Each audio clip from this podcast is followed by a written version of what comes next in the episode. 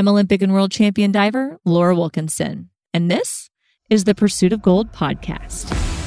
Each week, we are unlocking the physical, mental, emotional, and spiritual tools that help athletes reach their biggest goals in sports.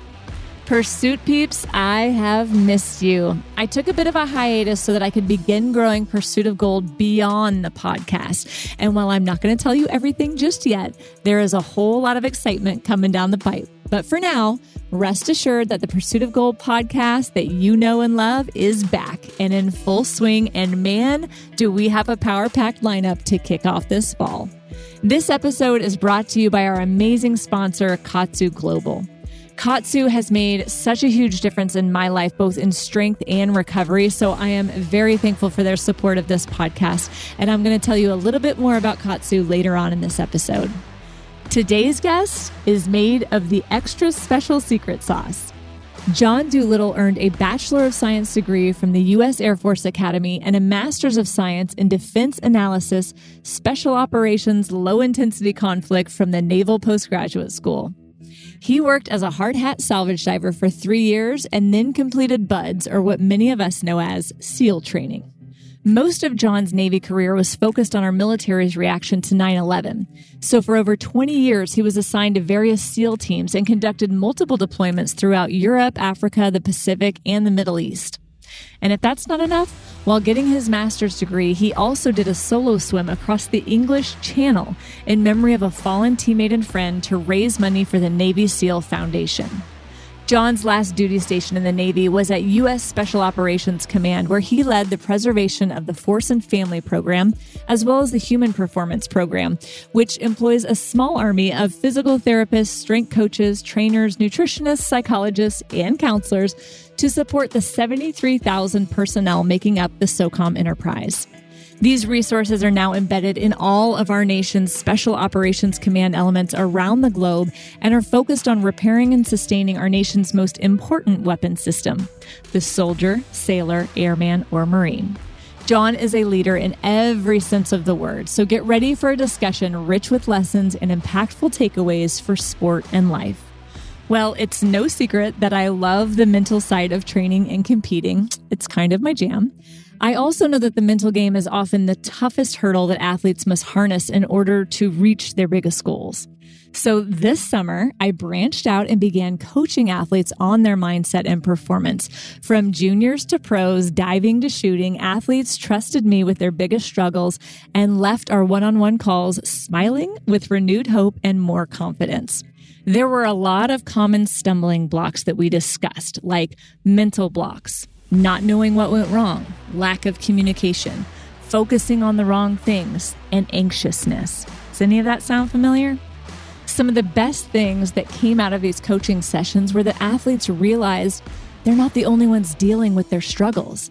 And they started to understand that there are ways to move past their struggles. Some of the topics we focused on improving were creating routines, how to stay in the moment, how to break down mental blocks, the importance of accountability, processing versus emotions, working on visualization, how to properly assess a competition, and the importance of journaling. Sometimes it's just helpful to have someone who's been in your shoes to help guide you out of the woods. And I've definitely been there, y'all. So if one-on-one coaching is something that interests you, you can learn more at laurawilkinson.com slash coaching. That's laurawilkinson.com slash coaching or just click the link in the show notes. Before we start, make sure you smash that subscribe button and give us a five star review if you enjoy the Pursuit of Gold podcast. And please tell your friends about this podcast so that we can continue to improve and grow to that next level so that we can bring you more resources, tools, and inspiration. All right. I believe that there's gold in your future. So let's dive on into this episode. John Doolittle, welcome to the Pursuit of Gold podcast. I am so stoked that you're here. right on, Laura. I am stoked to be here.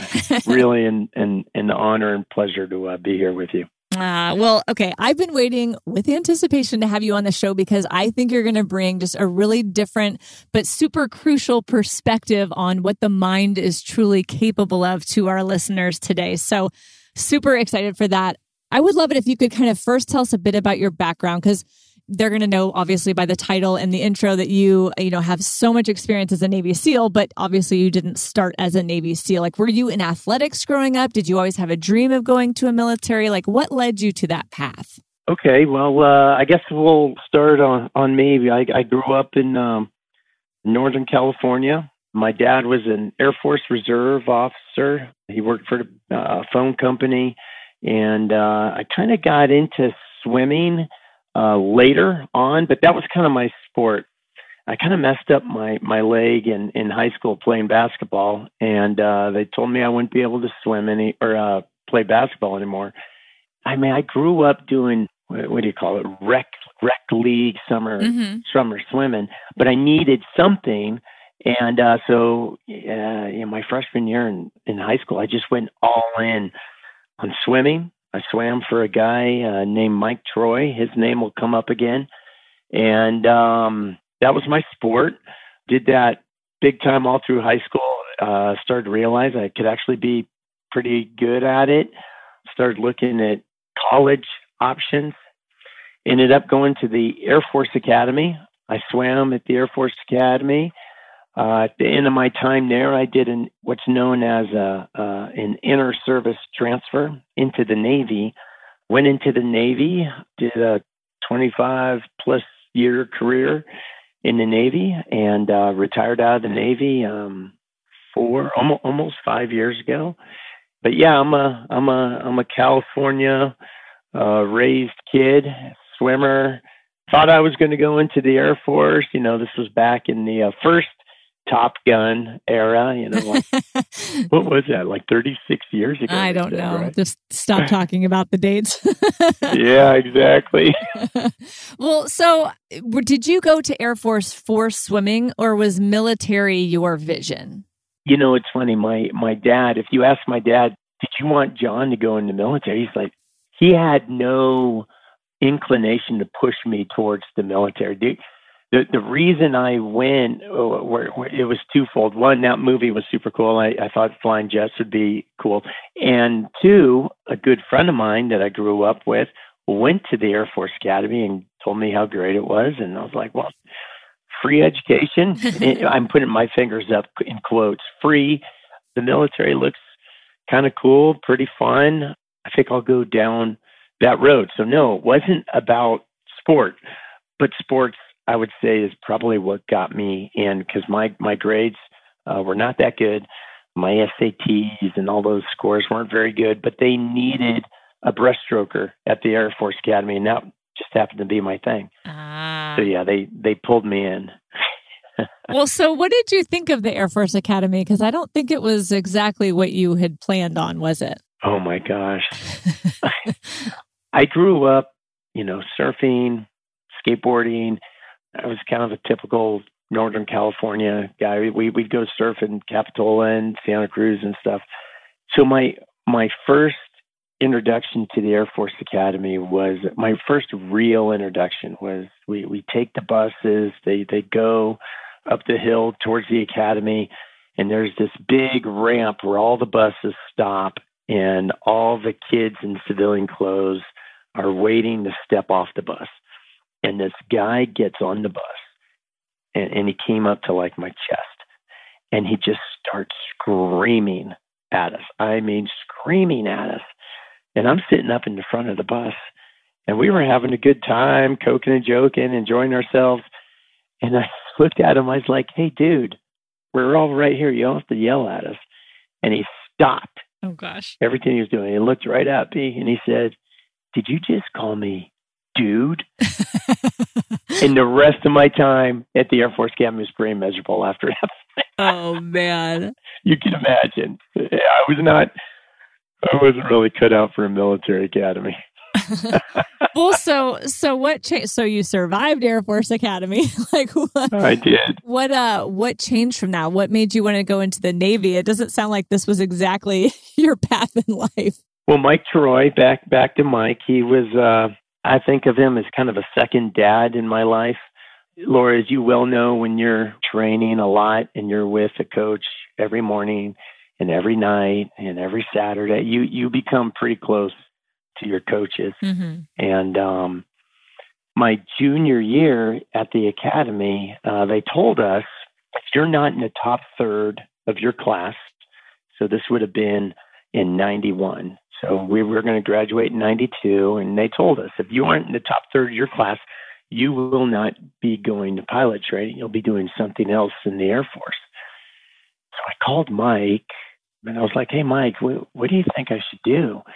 And without skipping a beat, he said, John, you should go in the Navy, join the SEAL teams. now, you got to remember, Mike was a double gold medalist from 1960 Olympics, world record holder, and uh, oh wow, 200 fly. You know, I'm looking at a picture of him right now on the cover of Sports Illustrated from 1960, and he did uh, a couple tours in Vietnam as a SEAL officer, and he used to tell us stories in between sets or at workouts about training and SEAL teams and everything that was involved with it. So I wasn't surprised that he said that, but it kind of caught me on my heels because I never, I never thought in a million years that that was something I would do or that something I could do. And uh yeah, he just he threw it out there. He's like, no, no, really, really look into it. I, I'm pretty sure you can transfer between the services and you would be great in the teams. You should give it a shot.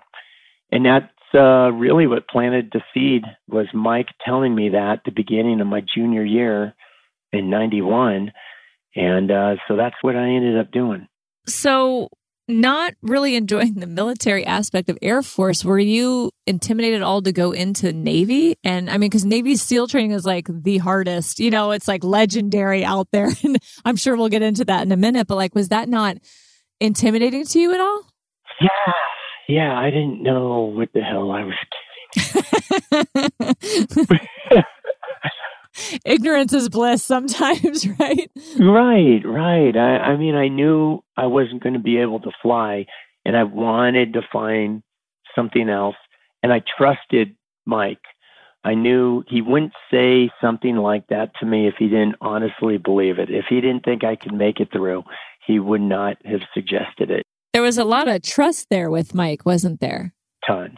Yeah. That relationship was completely based on trust and um, I learned a lot from uh, from Mike about trusting people, and we can get into that later. About um, one of my biggest takeaways from my time in the teams was about relationships based on trust. Mm-hmm. You know, a lot of that starts with our parents, but it also starts with mentors.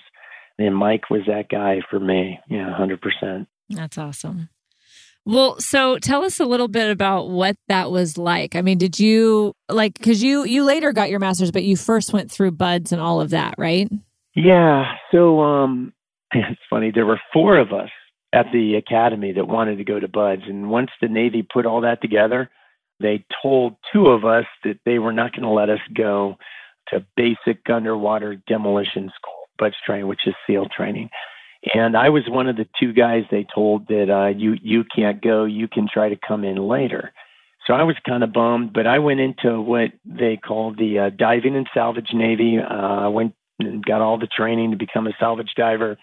Uh, drove a salvage ship. That's I was a dive officer and and did that for a while, for three years. Every six months, I tried to get into BUD/S, and I kept getting denied, denied, denied.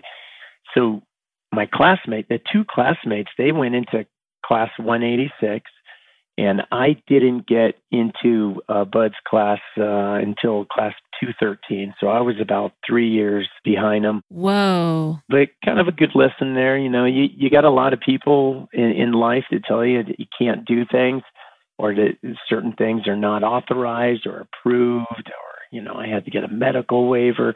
All these things, and you learn that you know, if you really put your mind to something, you really can achieve about anything uh, you want. Mm. Yeah, so I just kept trying and um, eventually got in. Okay, well let me let me pause here but before we go into the intensity of buds, but like Yeah. Were you not discouraged at all? I mean, that's 3 years. Like most people would be so frustrated and like I'm done with this, I'm moving on. How I mean, you make it sound like, ah, you know, I learned some good lessons. I just kept trying. Like you make it sound so easy, and it's things like that that I think stop people in their tracks and derail all their plans. Yeah, yeah I mean, I, I kind of gloss over it a little bit because, you know, the first time I was told I can't go, I was like, wait a minute. That's the whole reason I'm leaving the Air Force. right. Is to go to Navy SEAL Trail. What do you mean I can't do it? And I even looked at getting out of the Navy and going back in the Air Force, and they're like, "Oh, did no, you no. really? you already you already signed on the dotted line, man. You're done." but I think it's easy to get frustrated with things that happen in life. Early on, I I used to listen uh, to this guy. His name's Jim Rohn. I don't think he's around anymore. I think he passed away. Maybe I don't know. But he he used to say this all the time. He said, uh, "You can't change the wind, but you can change the set of your sails." And I always thought what he meant by that was, you know, there's certain things in life that happen, and bad things happen to everyone. Nobody's immune from bad stuff happening, but how you deal with that or how you react to the bad things that happen, that kind of defines you and helps you deal with things. Because I mean, we all we all have our our crosses to bear, right? I mean, it, nobody goes through life without something significant happening, whether it's losing a loved one or uh, you know real significant things like that. And when you when you look at the, the real bad things that can happen to people, I mean, okay, so not not getting into BUD/S and trying again six months later, it's really not that big a deal. And honestly, Laura, I was having a blast in the Navy as an ensign anyway. As, a, as you know, that's the junior most junior officer in the in the Navy rank is an ensign. And I was having a great time and I was in the diving Navy and um you know, we were doing some good work and I was meeting some great, great people. But um, yeah, it took me a little while to get there. Walk us through, you know, Hell Week and BUD/S. I mean, people hear about it and it's so, I feel like it's become this giant mythological kind of thing, but like, walk us through what that was like. I mean, tell us about the infamous Hell Week and then the training that, that ensues after that. Okay, so uh, little little BUD/S 101 for your audience here. Yeah, I mean, there's a lot of books, there's a lot of podcasts, there's a lot there's a lot of stuff out there, but the most basic elements it's three phases: first phase, second phase, third phase. The third phase is uh, that's what you end with out on San Clemente Island. That's where you learn about all the weapons. You learn about uh, land navigation, mobility platforms, insertion, extraction, mission planning that's the last thing you deal with. The second phase of training is combat swimmer.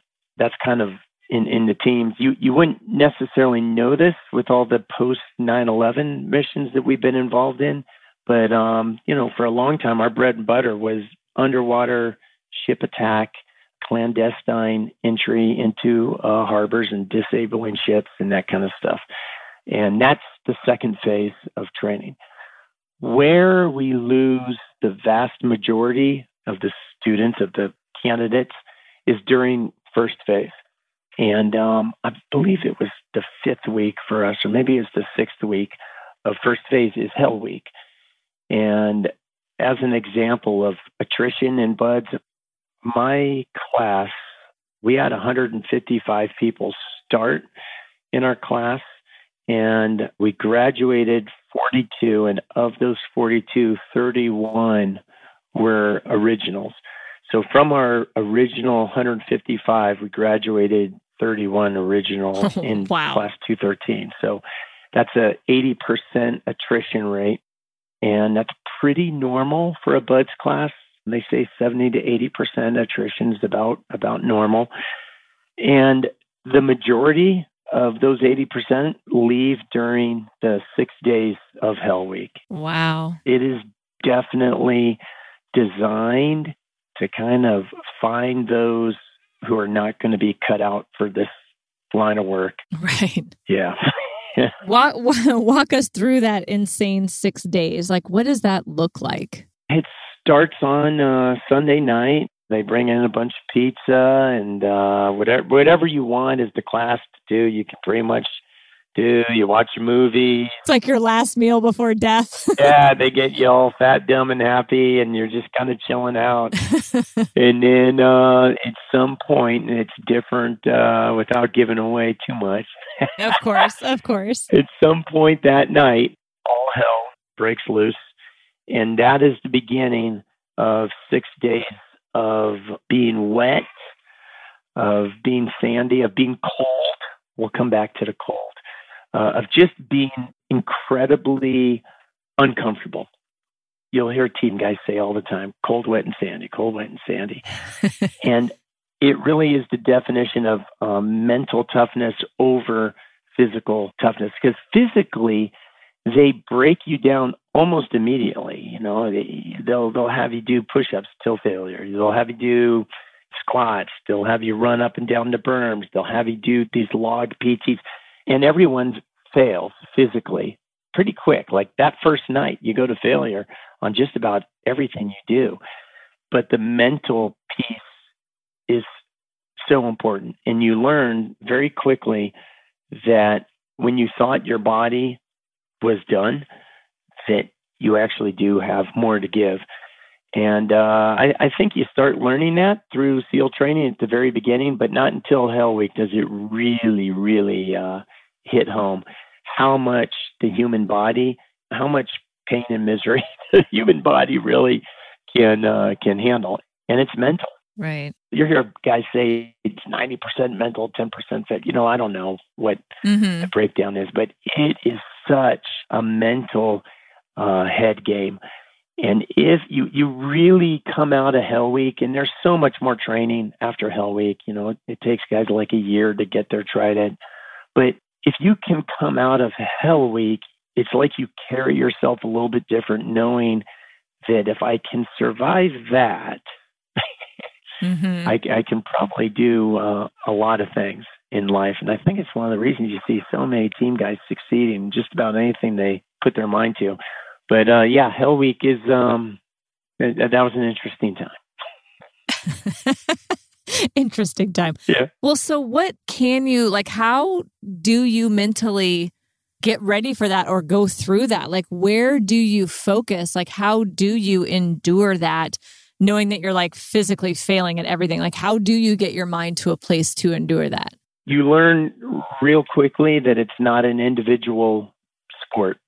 mm-hmm. And and you know, I grew up in a in a sport that was very. I mean, yes, there's a team aspect, of course, to swimming and diving. You you want to win as a team, but for swimming, and, and Eric and I, your your husband and I've talked about this. You know, it's it's a very it's a very binary thing. I mean, it, mm-hmm. there's a time, and you are going to try and beat that time. You either do it or you do not. And when that's your type of sport, you know, it's a very individual effort. You quickly learn at BUD/S training that if you're trying to do something as an individual, you will fail. There are very few things, even the swimming in, in BUD/S, you can't do it by yourself. Everybody has a swim buddy. And if the two of you fail, don't make the time, you, you both fail the swim. Oh, interesting. Yeah, yeah. It's as a matter of fact, those that shine in a class as an individual often are targeted by the instructors. Really? Yeah, we, we we had guys come into our class. We had a world class uh, triathlete. We had an incredible full ride University of Oklahoma football star, but they were, I mean, they were individuals, and you could see it in the different things they did. Physically, they were uh, complete studs on the pull-up bar, push-ups, on the runs, on the swims, and all these things.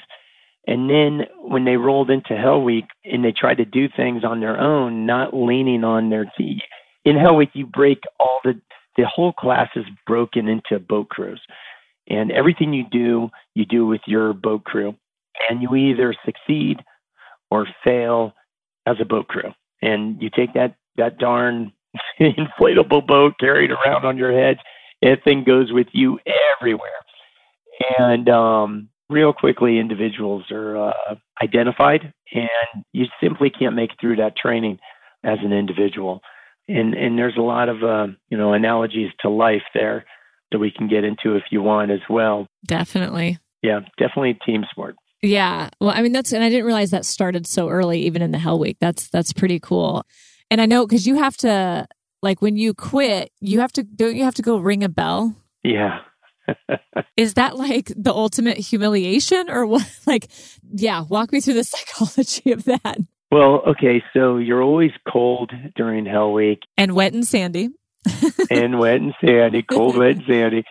And every, especially the night evolutions when the sun goes down, there's always a van with hot coffee and donuts, soft music, a heater. Oh my gosh. And the bell.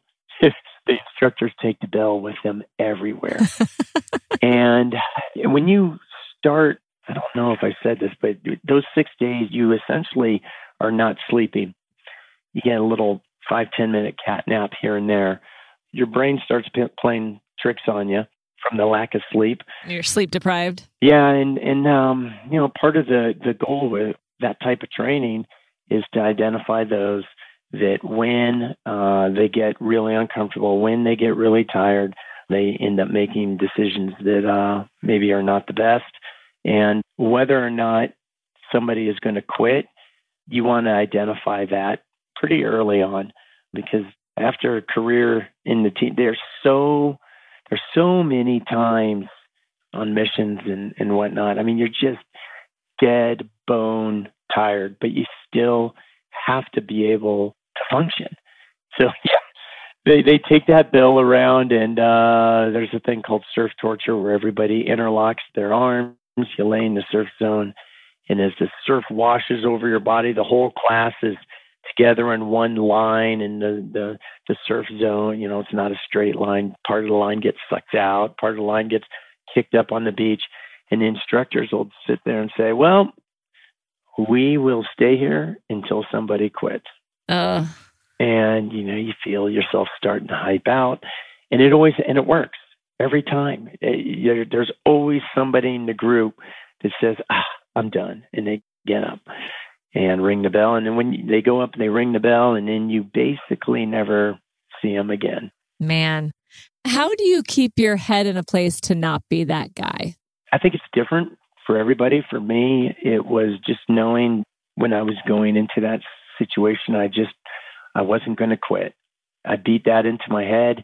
I might get hurt. I might get what we would call med rolled, medically rolled. Mm-hmm. And I think you have to have that mentality. You know, it's just, no matter what happens, no matter how hard it is, no matter how much it sucks, they might drag me out of training for failing evolutions or getting hurt, but I will never, ever quit. And that, I think, is kind of more than anything what they try to get out of the students and BUD/S is to learn that you can have that mindset and succeed.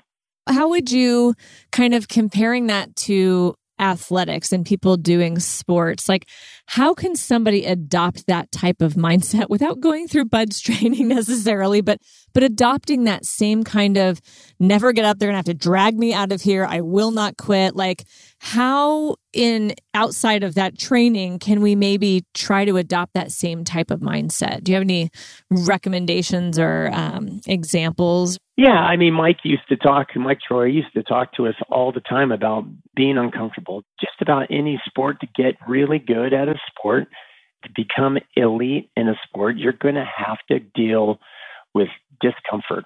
And if you know that going in and you mentally prepare yourself for the discomfort and tell yourself that yeah i'm going to it's going to suck and i'm ready for that then that's a big battle that if you can knock that out early a lot of people never never get there. That's a big piece of it i think is just understanding that to be as good as you are at diving there's a lot of discomfort that comes along with that and a long time ago, I'm sure you told yourself, "Hey, I'm I'm just going to deal with it. I'm going to work through it. I'm going to when the alarm goes off, I'm not going to hit the snooze. I'm going to get up and get after it. When I'm at workouts, when I'm training, I'm 100% in. My mind's not wandering. I'm not thinking about other stuff. Your diet, your sleep hygiene, all that stuff. I think it it all starts with just telling yourself it's going to be uncomfortable and being okay with it. I think that applies to a lot. Yes, and I and I think what I'm hearing from you too is it's something you have to constantly tell yourself and choose to do or to not give up. Like you are constantly having to tell yourself and remind yourself and making that choice. And I think that's that's huge. And some people think you just you're supposed to just naturally have that ability to like be really tough and not give up. But it's like it's a choice. Every day, every moment it's a choice, right? Yeah. Yeah, and the natural ability, I mean, we we would talk about this in the teams all the time. I I always wanted the performer that wasn't necessarily the natural performer, the naturally best in, in the group or in the platoon or at the team. I wanted the guy who was willing to put in the hard work. He might not be as naturally gifted as this other person, but I'd rather take somebody that tries and fails again and again and learns from their failures and learns from their mistakes versus the natural gifted athlete or tactical athlete in our case or sniper you know what? So that's a good, good example right? You know you and a lot of it is based on trust right? Especially when you're talking about team dynamics you could have you're building a seal platoon you have an option of two snipers and one is one of the recognized better snipers at the team but there's drama with him and he's not maybe uh, 100% trustworthy because of some things that happened on Liberty, let's say. And the other sniper is, yes, he's still a SEAL sniper. He might not be as good as that other guy, but he is a good, good teammate. And he's trusted and he's well respected and he's a hard worker. I want that guy. I want the guy that is willing to put in the work, try and fail, learn from his mistakes, and he's a trusted teammate, I'll take that guy over the guy that's a better shot. And I say that, and and the guys guys look at me and be like, "What? You would take him over a guy that's obviously a better better sniper in this case?" I said, "Yep, hundred percent." And I think most guys that I've uh, worked with, and I think that that's a pretty common approach in in the SEAL teams at least. Well, and I think that's actually plays a lot in sports too. Like I, my coach will always say too, I would rather have somebody who has like zero talent but wants to be here and is committed to working and getting better. You know, it's not only is that more privilege to coach, but also to watch them grow and succeed, and they're going to have those valuable skills in life. And I, I have seen talented divers come in and they skyrocket and they're amazing, but because they have talent, they never put in the work, they never do the extra. It's like very rare for somebody who is naturally talented to go the extra mile. So they plateau at a certain point and then everybody starts passing them eventually. And it's a rare occasion when you get somebody who is both talented and right, wants right. to work hard and strives like they're not. You know, that's a very rare thing. So I, I love the the dynamic is very much the same there for sure. Well, and it gets into that never quit attitude, which absolutely applies in individual sports, team sports, especially in team sports. Everybody's watching everybody. And and that never quit mindset what we would call a force multiplier. Yes. And it's contagious. So people see that and people feed off of it. Super important. And um, we would see that in the teams. Good attitude, force multiplier. Bad attitude, that's contagious as well. And, you know, we we would do everything we could in training to not let those that with the individual attitude, the bad attitudes, but you know, there's always some bad apples that sneak through. But um, yeah, never quit mindset is very, very powerful and contagious to others on the team for sure. Definitely. I first started using KAATSU after I discovered it could be used for recovery. After speaking with a Navy SEAL friend that had used KAATSU to help him recover from traumatic injuries, I decided to give it a try for an ongoing tricep issue I had. Within the first week, I noticed the cramping I had in my tricep would completely stop after a KAATSU session. It also helped me recover much faster after platform workouts. After seeing such great recovery, I started to add KAATSU into some strength training and plyometric workouts as well. And the craziest side effect that I noticed was that I was hardly ever sore from a hard workout that I did while wearing the KAATSU bands. I feel like KAATSU has given me the ability to get stronger while recovering faster.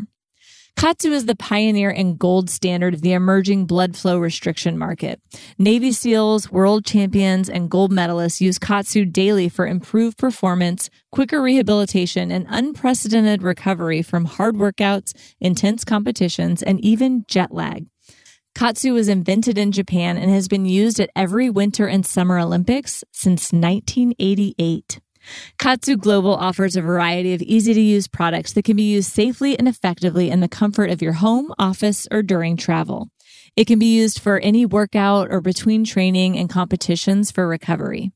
To learn more about KAATSU and even get 10% off, go to laurawilkinson.com slash KAATSU. That's laurawilkinson.com slash KAATSU.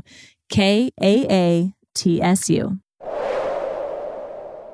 Now, tell me, uh, because I know team is is obviously super huge. You've you've kind of hinted at that a little bit. Tell us more about why team is so important, and yeah, just kind of. I know you have a lot to say on that, on teamwork and relationships in there. So I'll just kind of give you the floor. relationships are really important, and I I don't think you can have a relationship in a performance world that's ideal unless it's based on trust, and trust takes time what I always tell guys is it's very difficult to build trust over a course of time, but it's very easy to lose trust. And if somebody in an organization does something where the organization's lost trust in that individual, takes a long time to get that back. And you can see that in relationships, you can see that in industry, you can see that in business, but you definitely see it in high performing elite small teams. And um, a lot is based off of that. Tell us why why is it so important in SEALs to have team? Like why why from the beginning of BUD/S do they start working you in teams and picking off individuals? As a small coherent unit, you can achieve more. Like it's not one plus one equals two. Uh, if you have a, a, a team that's firing on all the pistons and everybody's after that same mission end goal, it becomes a one plus one equals three, or one plus one equals four, or one plus one plus one equals seven. It becomes incredibly powerful, and you learn early on that there's almost nothing you can do with a small team of like minded individuals.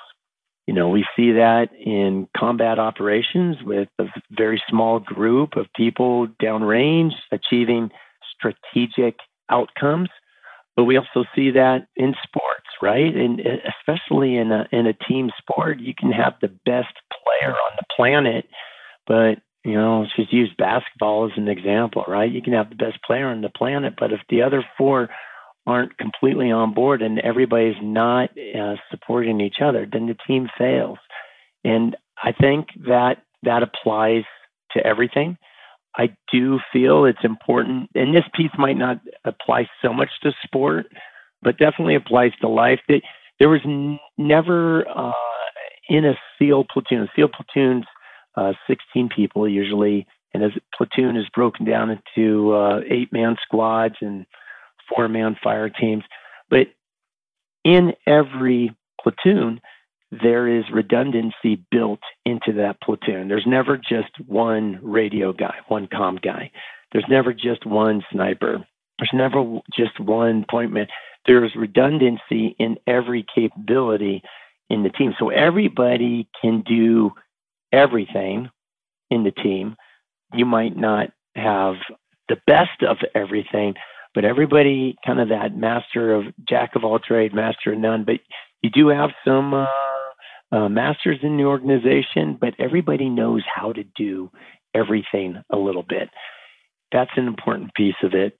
Well, I think this is real quick. I want to kind of compare that to some famous sports teams we've had. I, I think this is a great comparison because I remember, I think it was maybe 2004. They, instead of taking a really good team, they picked a bunch of individual really good basketball players and I mean, they got a bronze, which, you know, bronze at the Olympics is great, but for the U.S. in basketball, it was like ridiculous, you know? So right. they didn't play well together because they were all there for themselves. They didn't know how to play together. Like it was kind of a mess. But like a 1980 hockey team, they kind of scrapped all the really good players, took a bunch of nobodies that worked well together in their positions, and they defeated the like undefeatable Soviets, you know? So I, I love what you're saying. And on the sports side of it, like that's where my mind goes, like exactly what you're saying. Obviously, your stakes are a little higher with what you've done. but uh, for the sports uh, analogy, that's where I'm going. yeah. Yeah. There, there's a lot of carryover you know, from sports into the military and both sports and military into civilian life or into business. I think it's one of the reasons you're seeing guys like Jocko and some of these others being really successful outside of the military because the approaches with team dynamics, especially small team dynamics uh, and business, they they apply to so much. Mm-hmm, for sure. Well, where were we on that? So, I mean, walking into the team, so you've got people who who are you know kind of jack of all trades, master of many, um, and they work well together. And I mean, obviously, that's really important as you're going into combat because your lives are at stake in there too, right? And I mean, don't you guys have kind of a, a like you don't leave anyone behind, right? Yeah, yeah, exactly. It's one one of the mottos in the teams, but that's a motto in in many military organizations, not just the the SEAL teams. I think something that ties into all of this is you learn early on, and this isn't a SEAL team thing. This is a military thing, but you you learn early on that if you do little things right, the big things take care of themselves.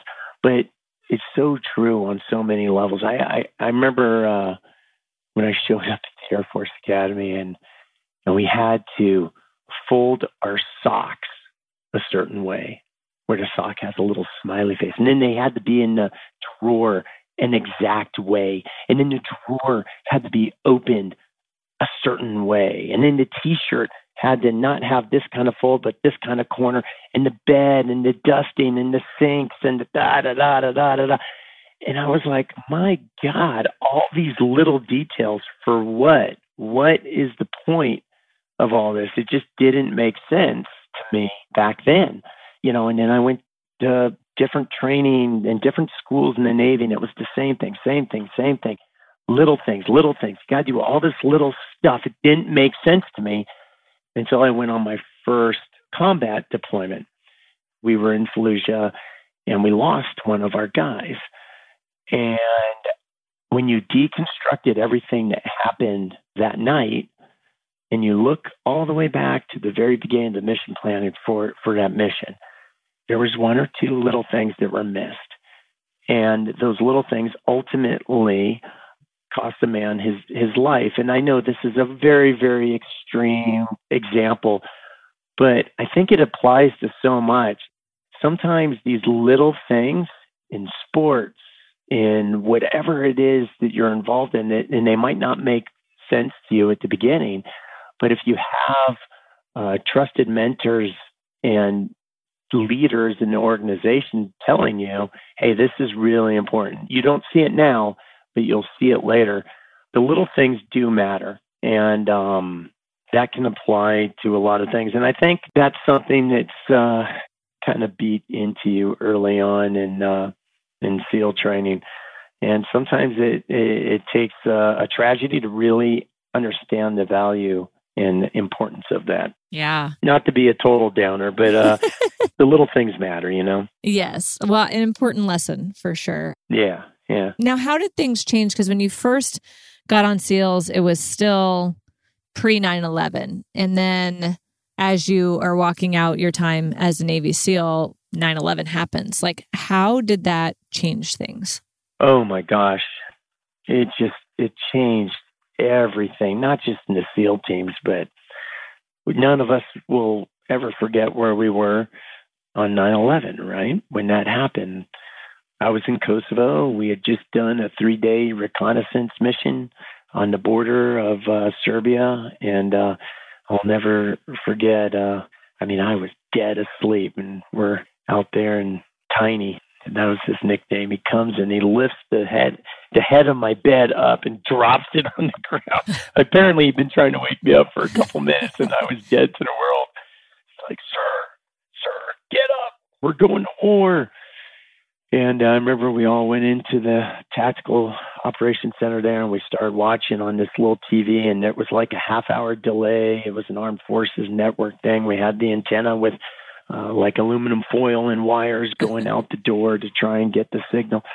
But everything changed, not just in, in the teams, but in the military. We, we all became sole focused on the mission set of the Middle East and specifically Afghanistan and and Al Qaeda piece that came out of that. In the SEAL teams, all of the training amongst all the teams was almost immediately uh, standardized. We used to have teams that were focused on South America, team focused in PACOM or out in the Pacific.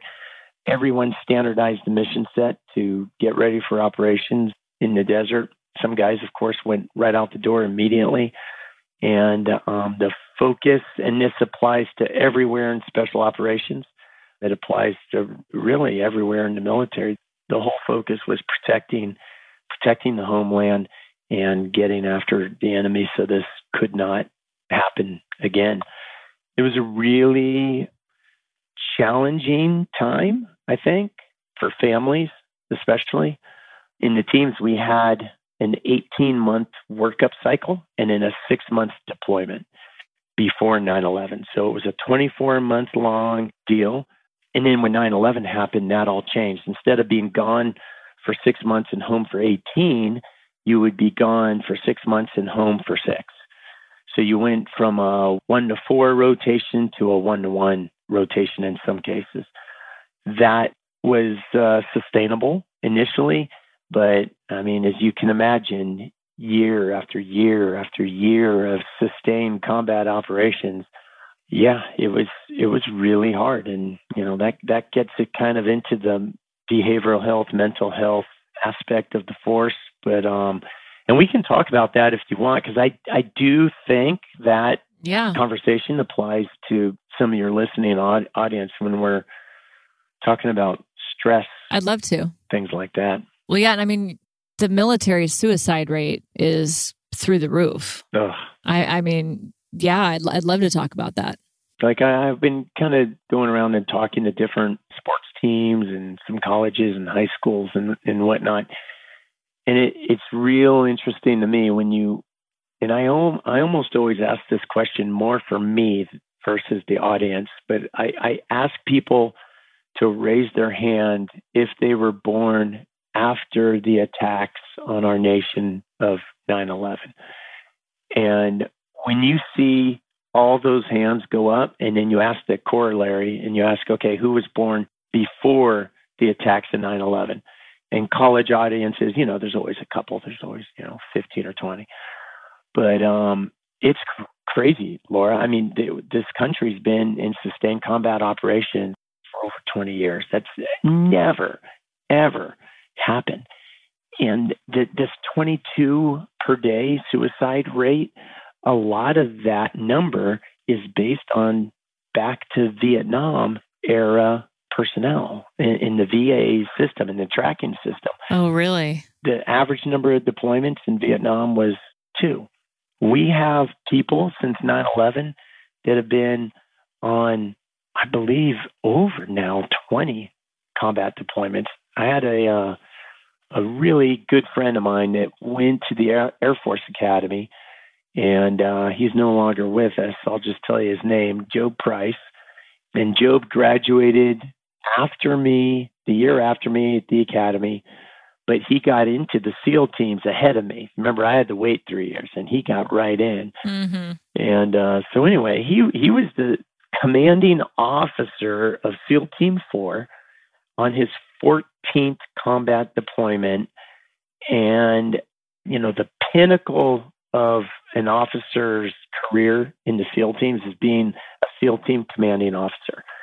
And that's what Job was doing. And um, there's there's a lot to this story, but the basics are he ended up uh, dying by suicide. He took his own life in Afghanistan. And, you know, it just kind of blew us away when this when this happened because here is a guy, and this gets into what I think is important for your audience. Here, here's a guy that was recognized in the teams as one of the most resilient operators, one of the most could could bounce back from whatever in the SEAL teams. And he was on his 14th combat deployment. And yes, there were some bad things that happened on that deployment. And yes, he blamed himself. But stress and burnout, they're they're real. I don't care how resilient you are as an athlete or as a tactical athlete or as somebody in industry or, or business, everybody has a breaking point.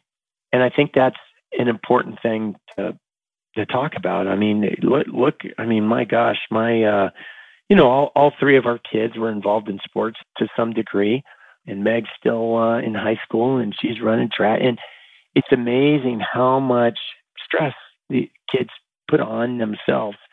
And um, it's just an important conversation. And especially with the COVID stuff, I mean, yeah, whew, you know, I listened to your first show. Yeah, re- reliving that. Yeah. It was June, right? Right after COVID started. It was like kind of right right after everything got postponed. Yeah right, the games in Tokyo got moved back that mm-hmm. for a full year, and that was that was June, right, or April? They announced that April, I think. Yeah, April, yeah, and then the your first show came out in mm-hmm. June with Mariel Zagunis. I listened to that this morning, but uh, yeah, the the mental health and behavioral health of uh, people is so important. Well, so what do you think people can do to not hit that breaking point. Like how how do you push yourself and never give up and and be this person with all this tenacity and resilience but not push yourself over the edge? That is the question right?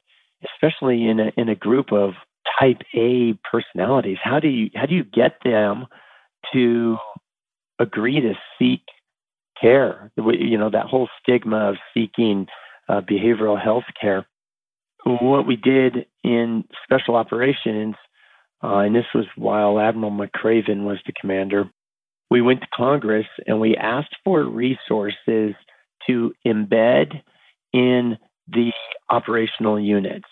So, resources like uh, licensed clinical social workers, um, psychologists, even athletic trainers, physical therapists, physical PTs, super important because in the team, and I think this applies to elite sports as well. It's not if you get hurt, it's when everybody gets hurt. Right. Um, at some point, I mean, look at your situation, right? Mm-hmm. Everyone gets hurt. And when you're hurt, you're at a kind of a low point and you're vulnerable. If you can have resources embedded in the organization, that's really important because when somebody is embedded in the organization and working out with with the team or eating with the team or just being available and being seen in the hallways and whatnot, that kind of builds trust and that sort of breaks down some of those walls or some of that stigma of seeking care. And it definitely applies to organizations, um, but sports teams as as well. What we saw in the teams like in the team room, when you saw the command master chief or the commanding officer of a SEAL team go into the office where you knew the social worker worked who was assigned to our team, that carries a lot of weight. When when you see somebody on an athletic team seeking professional care because of something they're struggling with and not hiding it and being open with it, that's really valuable to the more junior people on on that athletic team. Mm-hmm. It's incredible how powerful it is when you embed those resources in the organization. I think it's probably one of the best things we've done to help get in front of this mental health challenge since 9/11. I think that's great. I think that's really really wise and i love that you're creating a culture of like these are these are our assets these are things to help us get better not just like the stigma around it it's something that actually helps all of us i like that yeah And I want to hear, before we run out of time, I really want to hear about a solo swim that you did across the English Channel in memory of one of your fallen teammates and friends, raising money for the Navy SEAL Foundation. Tell us about that. Oh gosh, yeah. The the first uh, SEAL killed in combat after 9/11 was a friend of mine, Neil Roberts, SEAL Team Two. I went to Monterey to get that's the, where the Naval Postgraduate School is. It's actually where I met Ty and, and Devin, mm-hmm. as you know. There's some good friends of ours, just for our people listening. Those are good friends of my husband's. He went to college with them. yeah, yeah. Just, just great, great family. So Ty and I were going to, to school there in Monterey. Well, this is in like early 2004. And as you can imagine, being so close to 9 11 with so much going on, for me, it was a challenge to be in a school setting, knowing that there was so much going on overseas. And uh, so I struggled with that and um, called my dad, called Mike Troy, and uh, was like, "Hey, I, I, I need I need a little something extra because I'm kind of I'm kind of spiraling out here, like with my head in books and and I and, and I suck at academics anyway." and uh, it was Mike that said, um, "Hey, why, why don't you go swim the English Channel?" You know, it's still Mike. He would just he would just throw stuff out there like oral diarrhea. Like he gives you these really crazy ideas. yeah, just go throw swim the English Channel. And I'm like, Mike, I I was a 200 breaststroker. Never. I don't even know what a marathon swim is. I, I and like how how far is the English Channel like to swim across it? How far is it? Uh, as the crow flies, it's 21 miles, and then with the tidal shifts, it ends up being significantly further than that because you go through two tidal shifts when you're swimming across. Oh my goodness! So. Anyway, long long story longer. He kind of planted the seed, and I started thinking about it, and I was like, "Well, I don't know.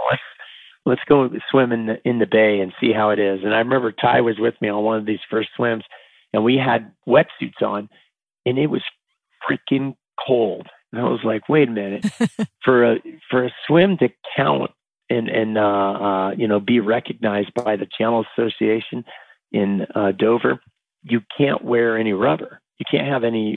no, there's no wetsuit. Are you serious? Yeah. So I was like, all right, well, I guess I need to acclimate.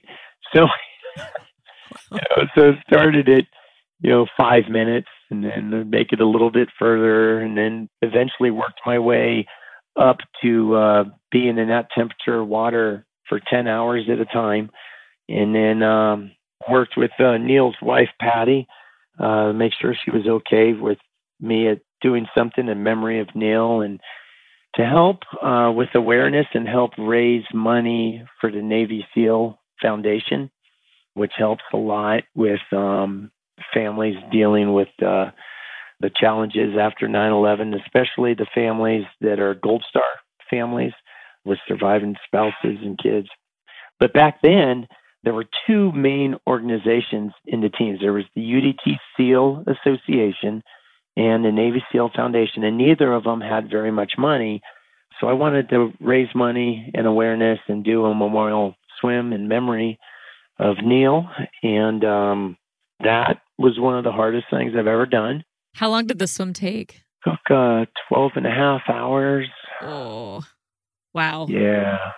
That's impressive. yeah, I'll, I'll, I'll never forget. And this ties into one of the last points, I think, but I'll never forget. I was I was about halfway across, and when you go through a tidal shift and the wind's going one way and the tides are going the other way, instead of swells, you have kind of like a washing machine chop out there. Oh, jeez. And the pilot boat, I could see the pilot boat just all over the place, and I was throwing up. I was uh, I was getting seasick. Oh my goodness! And I remember thinking my shoulder was hurting. Everything on my body was kind of starting to fall apart. I was just past that halfway mark, and all my focus was internal, internal. And I remember I look up and it's like good solid 20 knots of wind.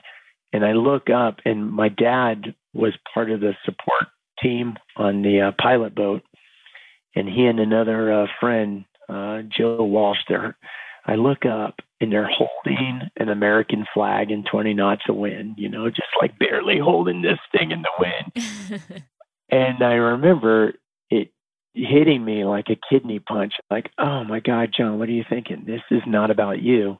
This is about Neil and the others that we're going to lose after Neil's death. And it just lit a fire in me and it changed the whole entire back half of the swim. I love telling people about that because I think it's when you're doing challenging things in life, and of course, this would apply to any elite athlete or Olympian. But man, when you're doing something really hard in life, to try and find a way to do it for something that's bigger than self, that's bigger than you, to do it for a reason greater than yourself. And you can do damn near anything. Ah, that's like mic drop moment. Yes, purpose greater than yourself for sure. Well, John, I mean, we could probably talk for like five hours, but I want to. Yeah, let's talk all night. For well, I wish we could. I wish we could. Maybe we'll have a part two. But um, I just want to thank you so much for coming on today and just sharing so much power, powerful messages with us um, that we can apply to our sports, to our lives, to our commitment to anything. And just thank you for your service and for giving so much of your life to protecting our country and and the people in it and our freedoms. And we're just honored to have you on today. Thank you so much. Laura, thank you for everything you're doing and um, bringing these important messages, especially to the younger generation that's listening to your podcast, like my 15 year old daughter who loves your show. Thank you for everything you're doing. It's it's important work. It's awesome. Thank you. Thank you so much for tuning in today. And please be sure to subscribe, rate, and review our show. This allows us to keep bringing on amazing guests, and it also helps other athletes to find this show. Make sure to check out the show notes to follow us on social media and learn more about our awesome guest. To hear all of our amazing episodes, head on over to thepursuitofgold.com or wherever you listen to podcasts. The Pursuit of Gold is proud to be a Podigy production. That's all for now. Make sure to tune back in next week.